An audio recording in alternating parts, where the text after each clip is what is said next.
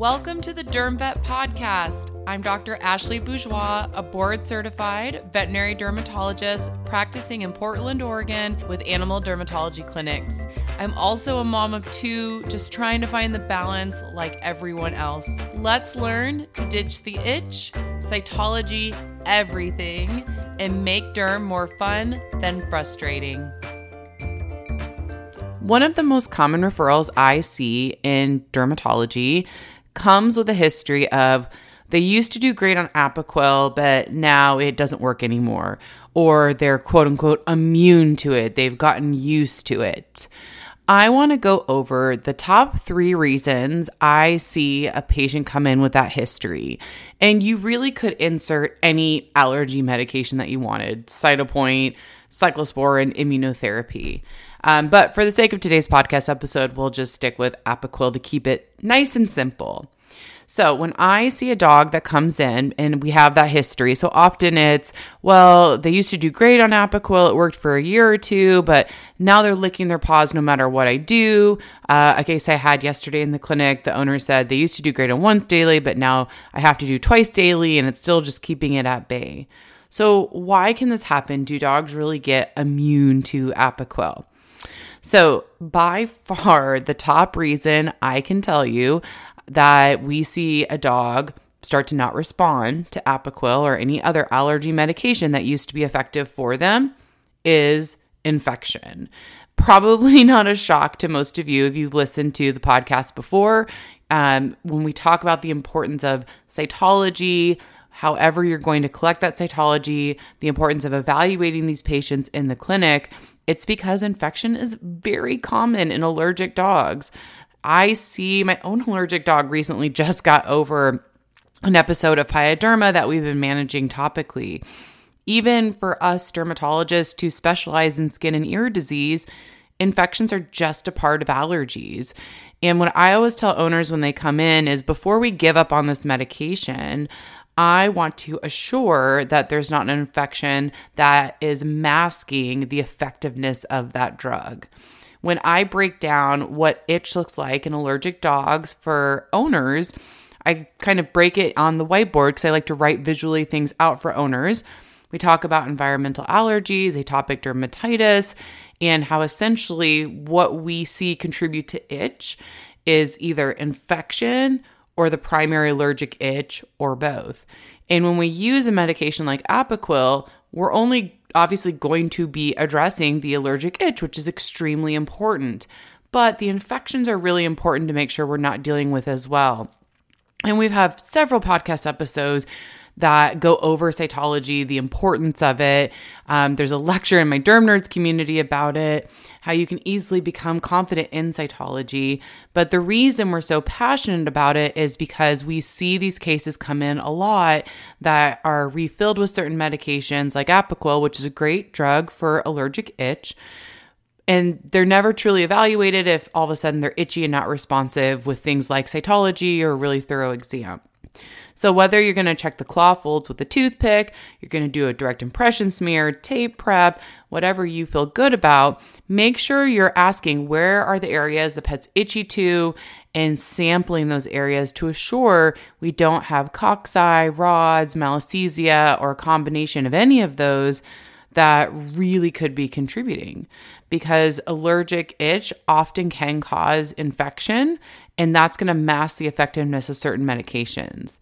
So by far and away, make sure that you're checking for those infections, because I can tell you what's a big struggle for me in the clinic is if they have a history of trying a medication like Apoquel, uh, they're kind of deemed ineffective or deemed resistant to it.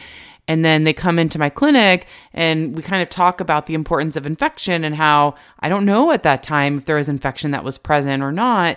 Owners are really hesitant to go back to a medication if in their mind they really feel like it's not effective. And that could be true. And we're going to talk about other reasons that that could happen. But I don't want to lose the ability to use a great medication on a patient if it's just because infection was there and we didn't identify it and address it appropriately. So number one, definitely one of the top reasons we see a, a patient previously respond to a medication like Apoquel and now not respond to it is because of an underlying infection. Number two, their allergies progressed, right? I mean, that is something that we can see is that's why we're so passionate about immunotherapy as dermatologists. I use all of these symptomatic medications all the time, and some dogs won't really have their symptoms progress, but we know that is something that's commonly seen. So they responded great to a medication like Apoquel for a couple of years, but as their immune system keeps getting uh, exposed to all of these different pollens, grasses, trees, danders, as it keeps getting exposed to it, they develop sensitizations. And what we can see, excuse me, as we get to the sensitization to the point that all of a sudden their symptomatic treatment isn't working the way that it used to work, or we need multiple symptomatic treatments in order to keep that patient under control. So when I have patients that see me and we are effectively treating them with certain medications, Apoquel, Cytopoint, Um, you know, I always talk to the owners about what are the benefits of immunotherapy still for their pet, even if they are being controlled with that symptomatic drug. And a lot of it is preventing the progression of the disease and then hopefully being less dependent on symptomatic medication or less infections. And some owners elect not to allergy test because financially or, you know, emotionally, uh, like I recently had a client who had another pet who didn't really respond to immunotherapy. So it's hard for them to consider doing it in their current pet, even though we're kind of working on, you know, every pet's different, so they could still get a good response. But emotionally, it's just hard for them to grasp their head around right now, and that's okay. We can always reevaluate in the future. But we do see that progression of allergies. That's why a lot of times dogs with atopic dermatitis will come in with a history of, well, it used to just be in the summer, and now they're struggling with licking their paws all year long. Same thing. We can see progression of allergies as they keep getting exposed to things and keep getting sensitized. So that's why we are passionate about immunotherapy. So maybe their allergies have progressed. Um, maybe, you know, they need another symptomatic medication. Maybe we need to switch symptomatic medications. But unless we've ruled out the other two reasons, which we still have one more reason to go over, um, I won't, I don't want to slam dunk say, oh, it's just because your allergies have progressed and let's move on. Because again, I'm going to check for infection, make sure I'm not dealing with that. Um, we're going to look for signs that maybe something else is going on, which we're going to talk about next. Um, and then maybe we kind of say, you know, maybe we have progressed to the point where that's just not an effective medication for you anymore. Or maybe we need something like Cytopoint during certain seasons that you're not, the pet's not as well controlled, even though, say, nine months out of the year, a symptomatic monotherapy like Apoquel, they're doing just fine. So these are, this is kind of the chess match we end up playing. I always tell owners that allergies is kind of like a game of chess. We make the move we have to make at that time because we are adjusting things consistently. It's not very often we have a patient that's just on one therapy and that's it, and we never have to make any changes, whether it's topical or adding another, you know, symptomatic therapy in, or all of a sudden something's not working as well anymore. So we do want to make sure that we've ruled out infection, we've ruled out something else that could be happening um, before we come to the conclusion that their allergies have br- progressed beyond um, that medication controlling them. But again, that's why we are so passionate about immunotherapy, is the ability to desensitize and hopefully lessen the chance of progression of allergies, because we know it is a lifelong disease that these dogs are dealing with, and we want to be thoughtful of that. And then number three, the number three reason I uh, have a patient come in come in who doesn't respond as well to Apoquel compared to what they used to respond to is something else is going on, right? Something else is happening. Um, just because we previously have a history or a diagnosis of atopic dermatitis doesn't mean that dog is immune from developing other skin diseases. So I have had dogs that I have managed for years with their allergies, and then all of a sudden, something's not jiving, and we've developed pemphigus, or we've developed sebaceous adenitis, we've developed epitheliotropic lymphoma.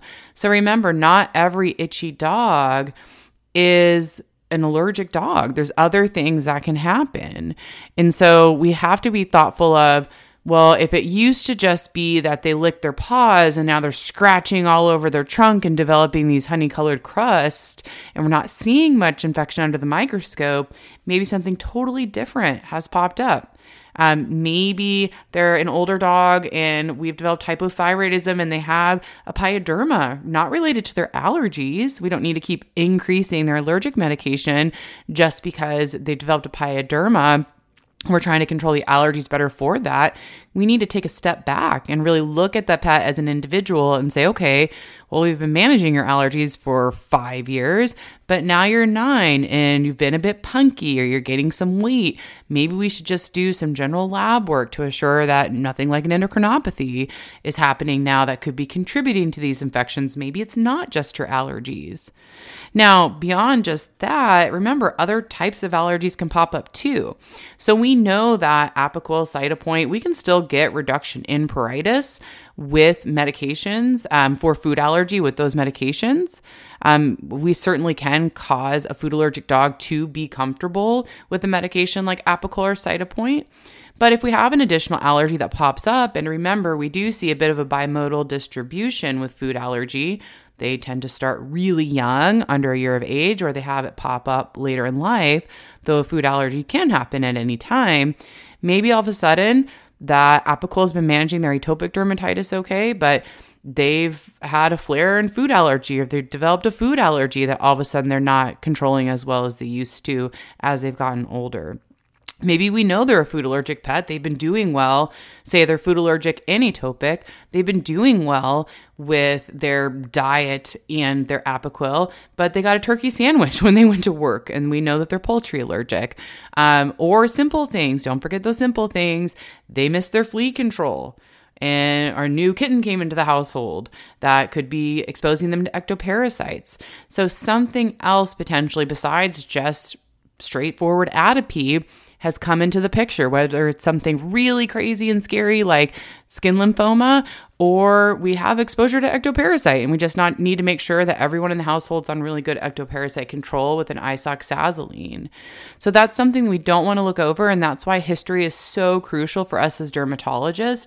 I'm frequently asking my clients with patients I've been managing for a long time, you know, what's changed in the environment? Um, have they gotten exposed to other foods?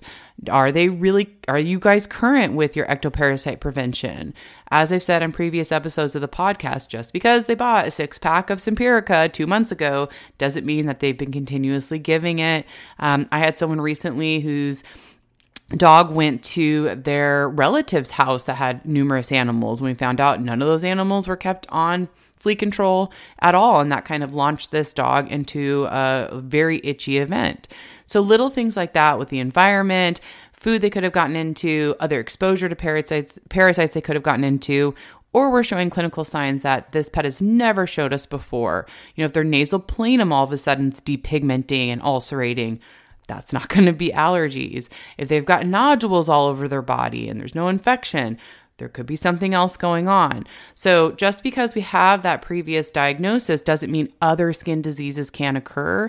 So make sure you take a step back in these patients with that history of, well, they did great on Apoquel and now they're not, and really evaluate if something else could have popped up. So for me, those are the top three things that come to mind with that history, because we do hear it a lot. They used to do great on Apoquel and now they're just not doing as well. You know, first off, always cytology, look for your infection. Make sure you don't have malassezia or cocci or rods that have just all of a sudden caused that pet to flare for whatever reason. Spring's a bad time of year and a flare happens. So we need to get that flare under control. That doesn't mean we necessarily have to jump ship from that medication. Again, flares happen even for our patients. Um, so infection number one. Number two, truly progression of allergies. Maybe their atopic dermatitis has progressed as they have gotten older, and we need to reevaluate the options. Maybe now they more, are more open to being referred to a dermatologist for allergy testing and immunotherapy. Maybe we need to look for other symptomatic therapy depending on the history of that pet.